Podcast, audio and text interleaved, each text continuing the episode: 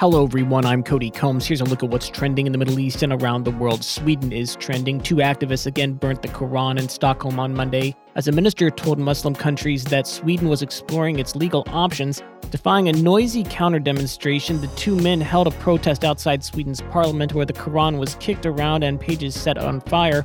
It was the third such desecration in recent weeks by organizers Salwan Najam and Salwan Momika, Despite condemnation from the Muslim world, similar stunts have also taken place in Denmark.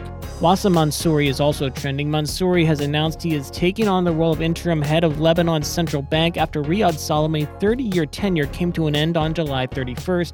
He made the announcement during a press conference on Monday where he laid out a financial roadmap.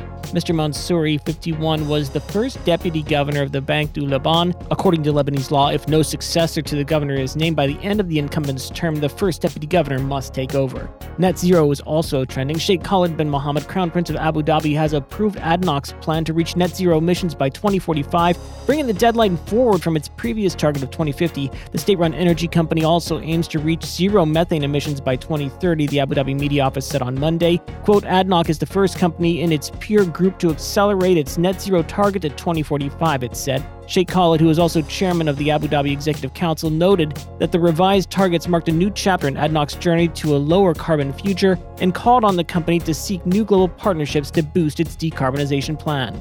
Ukraine Peace Summit is also in the mix. Saudi Arabia will host peace talks on Ukraine this weekend to complement discussions at the summit in Copenhagen last month. The talks on Saturday and Sunday were confirmed by a Saudi foreign ministry source. They follow the Ukraine Peace Summit held in the Danish capital. The head of Ukraine's presidential office confirmed late on Sunday that Saudi Arabia would host the discussions during which a peace plan is expected to be discussed. That's it for today's trending Middle East update. For our full range of podcasts, head on over to our comprehensive podcast section at thenationalnews.com.